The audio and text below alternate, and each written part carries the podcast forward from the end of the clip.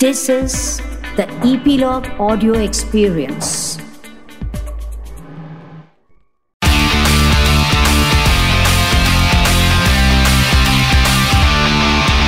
Nine XM Song Secret. कल ना मेरी बहन ने किसी का कोड चोरी करके अपनी इंस्टाग्राम की स्टोरी पे लगाया हुआ था और इतना सही कोड था कि मुझे लगा कि मुझे शेयर करना चाहिए on this podcast the code was that every favourite song has a untold story is it true कि हर जो गाना हमारा फेवरेट होता है, उसके साथ हमारी कोई ना कोई कहानी ज़रूर जुड़ी होती है।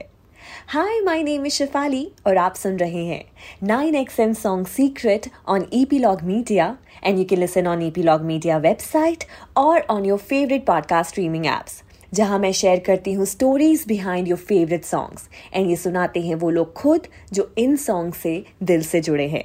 चाहे वो सिंगर हो कंपोजर हो, या फिर लिरिसिस्ट बाय द वे आज के हमारे पॉडकास्ट में जो सिंगर आने वाले हैं, उनके गानों के साथ मेरी बहुत सारी खूबसूरत मेमोरीज हैं. उनके गानों पे हमने डांस भी किया है. उनके गाने सुनते हुए हम लॉन्ग ड्राइव पे भी गए हैं. उनके गाने इतने फ्रेश इतने सूदिंग हैं कि उनके शुरुआती गाने इंडिपेंडेंट म्यूज़िक के तौर पे आए थे। वो भी आज सुनाई देते हैं तो ऐसा लगता है कि नहीं यार, ये उस जमाने का म्यूज़िक नहीं है, ये आज के ज़माने का म्यूज़िक है। एक्चुअली मैं बात कर रही हूँ one of my favourite Neeraj Shridhar, जिन्होंने उस ज़माने में शुरुआत की थी इंडिपेंडेंट म्यूज़िक के साथ। छोड़ दो आंचल, वो चली वो चली, क्या सूरत है, क्या सूरत है। इतने कमाल के गाने बनाए इन्होंने। बॉलीवुड में ऑफकोर्स जो गाना गाया है, सारे सुपरहिट हुए। तो सर सबसे पहले मैं जानना चाहती हूँ इस गाने की कहानी जो शायद घर में इतना प्ले हुआ है। था वो भी रिमिक्स लेकिन इस रिमिक्स को कभी भी किसी ने क्रिटिसाइज नहीं किया। The song I am talking about is छोड़ दो आचर what a beautiful song sir क्या है इसके पीछे की कहानी? वेल well, इस गाने के बारे में कुछ इतनी लंबी चौड़ी कहानी नहीं है। Okay okay. हालाँकि ये ज़रूर है कि मेरी एंटायर फैमिली जो है they been very big fans of Dev Sahab. All right तो जब मैं अपनी अगली एल्बम के लिए गानों के बारे में सोच रहा था तो hmm. सबसे पहले बस एक ही बात दिमाग में आ रही थी and that was that I have to do one song at least one song which is been done by Dev Sahab okay तो uh, बहुत सारे गाने दिमाग में आए एंड uh, hmm. uh, एक और भी गाना था पल भर के लिए कोई हमें प्यार कर ले झूठा ही सही। That is also one of my favourite songs पर क्योंकि घर में छोड़ दो आंचल बहुत गुनगुनाया जाता था। सो hmm. so, मेरे पास और कोई चॉइस नहीं थी इसके hmm. अलावा। So I really enjoy doing it it's a wonderful song और देव साहब का वो अंदाज वो स्टाइल और uh, किशोर दा का भी उनकी गायकी। I certainly could match with that but you know but I tried I tried from my side I give it my very best and I am so very happy कि सबको पसंद आया लोगों ने पसंद Yeah. किया और सबको अच्छा लगा। सर जब आपके ये वाले गाने आए थे तब तो टिकटॉक भी नहीं हुआ करता था। इंटरनेट भी इतना पावरफुल नहीं था। लेकिन इस जमाने में पता चलता है कि आपके सॉन्ग्स कितने ज़्यादा वायरल थे। बस कहीं भी चले जाओ आपके ही सॉन्ग्स प्ले हुआ करते थे। Another beautiful song I am talking about is वो चली वो चली। इस गाने का वीडियो इतना कमाल का है गाना ऑफकोर्स बहुत ज़्यादा कमाल का है। इस गाने के पीछे कोई ऐसी स्टोरी है या कैसे सोचा आपने ये गाना कंपोज करने का कि आप हमसे शेयर कर सकते हैं? शेफाली जो इस गाने ने मेरे लिए किया है वो शायद कोई और गाना नहीं कर सकता था। Out of all the songs that I sung मैंने कोई uh, अपने एक uh, दोस्त के डैड से कुछ वी लिए थे। कुछ फ़िल्में थी आराधना उनमें से एक थी। uh, जिससे मैंने इंस्पायर होके ये सारा बॉम्बे वाई किंग्स का शुरू किया। उसमें आराधना फ़िल्म में गाना था uh, मेरे सपनों की रानी कब आएगी? तो सारा सिलसिला वहाँ से शुरू हुआ था। Now coming back to this song तो uh, uh, जब मैंने ये गाना सुना तो यू नो वही जैसे मैंने कहा पुरानी यादें आ जाती हैं वापस। And I just fell in love with it but it was not a male song पर जब आप किस गाने से किसी गाने से प्यार करते हैं तो वो आप कोशिश करते हो कि किस तरह से मैं उसको गा पाऊँ। तो फिर जब नेक्स्ट uh, एल्बम की बात हुई पहली तो क्या सूरत है थी तो that was with Sony music फिर दूसरी एल्बम जो थी this time was with Universal तो मुझे कुछ मतलब आ, कुछ गाने रीमेक्स वाले बनाने थे। तो ये पहला गाना मेरे दिमाग में आया तो मैंने इसको जब आ, शुरू किया करना तभी मुझे मालूम था कि there is something special about this song और जब कुछ स्पेशल गाने में होता है तो उसके पीछे भी कुछ एक स्पेशल सी स्टोरी होती है। स्टोरी ये है कि आ, मेरा स्टूडियो था right in the heart of Stockholm city so वो हम लोगों के लिए कल्ट बात होती है। जैसे आप कहें कि मेरा स्टूडियो कोलाबा में है। So very beautiful building beautiful like was build that building was from 1800 something तो बहुत प्यारी जैसे यूरोपियन बिल्डिंग्स होती हैं उसमें था। तो आ, एक आ, मैंने अपनी जो मेरा आ, जो स्टूडियो था उसमें मैंने because the rent was too high तो okay. मुझे आ, कुछ लोगों को वहाँ टेबल्स देने पड़े so I use to give. Table like for five thousand crowns for one table so वहाँ पे कुछ वीडियो वाले लोग भी बैठ गए hmm. आके तो वहाँ पे वीडियोस के लिए कुछ लड़कियाँ आती थी यू नो सुंदर से सुंदर वीडियोस के लिए ऑडिशन देने या जो भी था तो एक लड़की आई वहाँ पे तो वो बहुत ही बहुत ही प्यारी थी।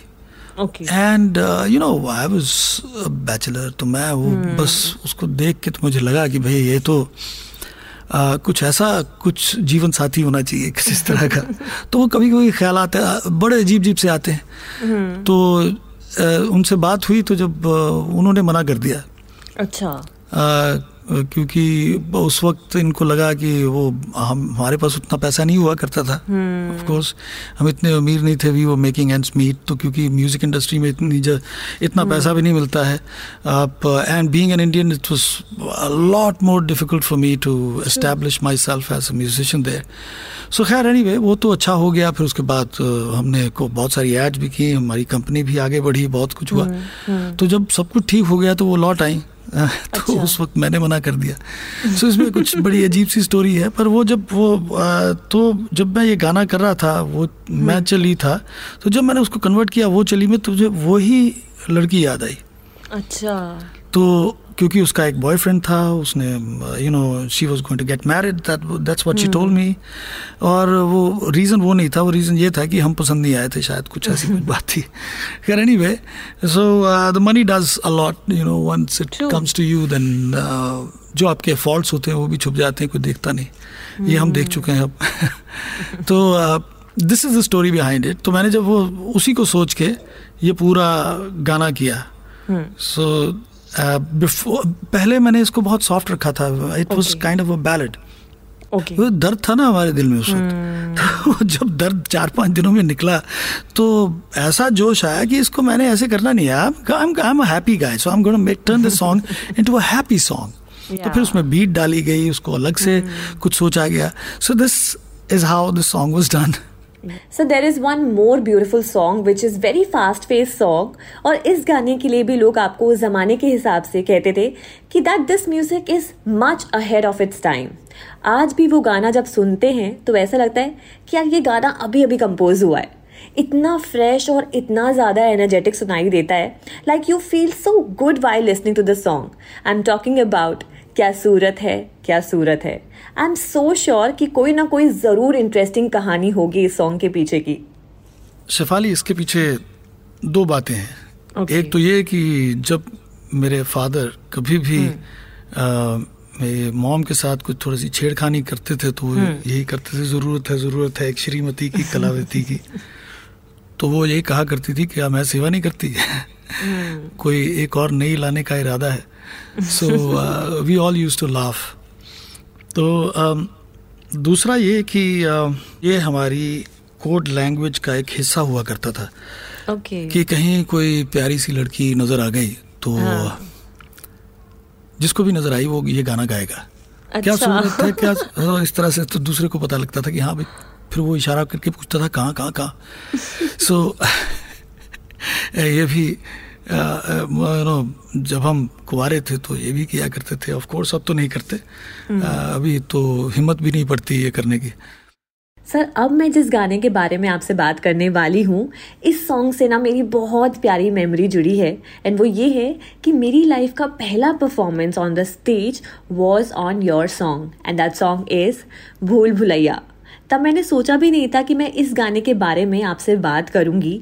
ये आपका बहुत ही बड़ा हिट गाना है। ये थी मेरी मेमोरी इस सॉन्ग से जुड़ी हुई। आपकी ऐसी कौन सी मेमोरी है इस सॉन्ग से जो आप हमसे शेयर करना चाहते हैं? शेफाली इस गाने से मुझे एक बहुत बड़ी recognition as a playback singer milli. There is no doubt about it जो मैंने इमेजिन भी नहीं किया था। गाना ऑफ़ कोर्स मुझे अच्छा लगा था जब मैंने मुझे सुनाया गया ये स्टूडियो में। uh, एक मेरा दोस्त है Anurag Rao. I use to work for M T V long time back तो ओ, बड़ा प्यारा है उसने मुझे मतलब एक फ़ोन किया कहा कि टी सीरीज़ के लिए तुमने गाना गाना है यार वो बहुत बड़ा गाना है। So don't say no okay तो एकदम आप उस पर जंप कीजिए और ये गाना गाइए। तो I was ready for that phone call फिर उसके बाद uh, मुझे टी uh, सीरीज़ के जो भूषण कुमार भाई हैं उनका फ़ोन आया तो फिर मैं गया गाना गाने के लिए। स्टूडियो में बहुत एक मजमा लगा हुआ था बहुत सारे लोग okay. थे पहले तो मैं इतना यूज़ टू हूँ नहीं कि एक जगह ऐसी जगह जाके गाना गाऊँ जहाँ पे पता नहीं कितना मेला लगा हो। बहुत सारे लोग हों। तो फिर उसके बाद फिर गाने के ऊपर बात हुई मैंने गाना सुना एक दो बार। तो मुझे प्रीतम ने बोला कि नीरज देखो ऐसा है। Is any possibility of doing that Bombay Vikings kind of a thing in this okay तो मैंने कहा भाई मैं तो कर सकता हूँ मगर हम्म। आपको लिरिसिस्ट जो हैं उनसे परमिशन ले लेनी चाहिए because I I may have to make some changes in the lyrics तो कहते नहीं कोई प्रॉब्लम नहीं। फिर वो आ, मैं समीर अनजान जी को मैं पहले से जानता था हम्म। थोड़ा बहुत मुलाकात थी उनसे हम्म। तो समीर भैया को जब मैंने उन्होंने बात की तो समीर भैया ने कहा कि अरे अरे बिल्कुल बिल्कुल करो वो इज़ अ बिंदास guy who doesn't mind if hmm. you want to twist and turn a song a little bit here and there so hmm. इतने अक्खड़ नहीं है वो बिल्कुल भी तो खैर वो गाने की लाइन थी तेरी आँखें भूल भुलैया बातें भूल भुलैया पता नहीं क्या तेरे सपनों की गलियों में ढूंढूं मैं अपने चाहत की जुनैया कुछ इस तरह okay. का था तो मुझे तो वो पसंद आया मुझे तो इतना ज़्यादा यू नो लिरिक्स के बारे में मैं इतना ज़्यादा ज्ञान उस वक्त नहीं रखता था हालाँकि हम्म। मेरे फादर बहुत बड़े पोइट रहे हैं okay. और मुझे भी लिखने का शौक़ है मैंने सारे गाने जो हैं अपने आ, जो बॉम्बे वाइकिंग्स के हैं मैंने खुद ही हम्म, लिखे हैं हम्म। अच्छा। हाँ पर बॉलीवुड के लिए मुझे कोई वो अंदाज़ा नहीं था कि लिरिक्स लिरिक्स को किस तरह से मोड़ तोड़ के आप पेश कर सकते हैं। Anyway I mean then they said do something तो मैंने उसी वक्त लिख के लिखा वो तेरी आँखें भूल भुलैया बातें हैं भूल भुलैया तेरे hmm. सपनों की गलियों में I keep looking for you baby something like तो वो सबको पसंद आया तो hmm. कहते गा के बताइए मैंने गा के बताया फिर उसके बाद मैंने माइक्रोफोन के सामने खड़े होके मैं शुरू कर दिया गाना गाना and I did know what I was delivering at that moment. Hmm. But everybody I could see was freaking out. मुझे वो जो मेला लगा हुआ था वहाँ पे वो दिख रहा था मुझे। सिंगिंग बूथ से उसमें बीच में एक शीशे की दीवार थी। हम्म, हम्म, हम्म। तो खैर फिर जब मैं बाहर आया तो वहाँ पे गणेश आचार्य जी भी आ गए। Okay so I I been always a big fan of his तो then he started doing those steps also for this song okay तो उन्होंने वो स्टेप्स जो किए हैं हरे कृष्णा हरे राम पे वो पहले से उसी वक्त वहीं स्टूडियो में ही क्रिएट wow. कर लिए गए थे which in which is an amazing thing and I could imagine that this song will become really big उसके hmm. ऊपर uh, अक्षय भाई हों तो uh, वो सोने पे सुहागा होता है।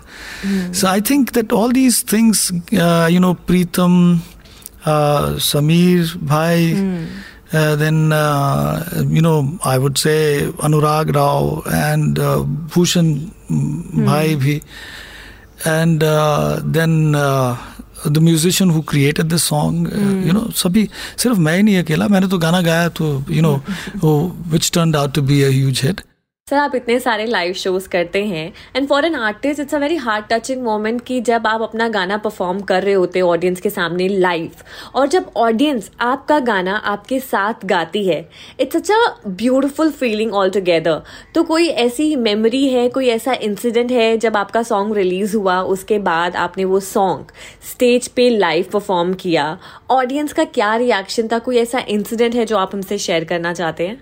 After the release of my album वो Mm. I had gone to Trinidad and Tobago, okay. um, to its capital city called uh, Port of Spain for a hmm. और uh, जब मैं स्टेज पे आया तो I saw you know so many people huge crowd of say about twenty two thirty thousand people बीस तीस हज़ार लोग जब शोर मचाते हैं तो वो उसका आनंद ही कुछ अलग होता है। बिल्कुल बिल्कुल। और uh, जब मैंने उनका गाना फेवरेट गाना जो था वहाँ पे उस वक्त चल रहा था वो था एंजल आइज़ जब मैंने वो गाया तो लोगों ने इतने ज़ोर ज़ोर से गाया कि मुझे खुद अपनी आवाज़ नहीं सुनाई दे रही थी। And the same thing happened with song वो चली ऑल्सो बात एक कमाल की चीज़ है कि कभी कभी हम अ, लोगों का दिल कुछ इस कदर छू लेते हैं कि लोग इतना प्यार देते हैं इतनी इज़्ज़त देते हैं। अ, मैं तो बयान भी नहीं कर सकता वो फीलिंग क्या थी जब मैंने उन लोगों को गाते हुए सुना। सो so, थोड़ा सा भावुक हो गया था मैं of course I mean that time my father had passed away so I was you know एक एक दिल में एक चीज़ uh, आती है कि काश वो भी वहाँ होते तो अपने बेटे को या इस तरह का प्यार मिलते हुए देखते so it's there been some wonderful moments in my life and I, i'm really thankful to uh, god almighty god and uh, the people who really supported me supported my music and uh, i don't have uh, anything more to say I, I, I'm, i'll fall short of words Thank you so much, Neeraj sir. It was such a pleasure having you on my show, 9XM Song Secret. And thank you for sharing such amazing secrets behind your lovely, lovely, lovely songs. And a last request I have for you is if you can give a small message to all the listeners of 9XM, will be really great. मेरा message अ, सबके लिए यही होगा कि आप अ, बहुत खुश रहें तंदुरुस्त रहें और अ, आप जो भी करते हैं उसमें आपको बहुत तरक्की मिले एंड म्यूज़िक uh, से आपका लगाव ऐसे ही रहे और आप इसी तरह से हम लोगों को प्यार देते रहें और हमें इनक्रेज करते रहें Thank you for listening. Hope you enjoyed this episode of 9XM Song Secret, which is available on Epilogue Media and other leading podcast platforms like Apple Podcast, Spotify, GeoSavan, and more. And do subscribe and rate us 5 stars on Apple Podcasts.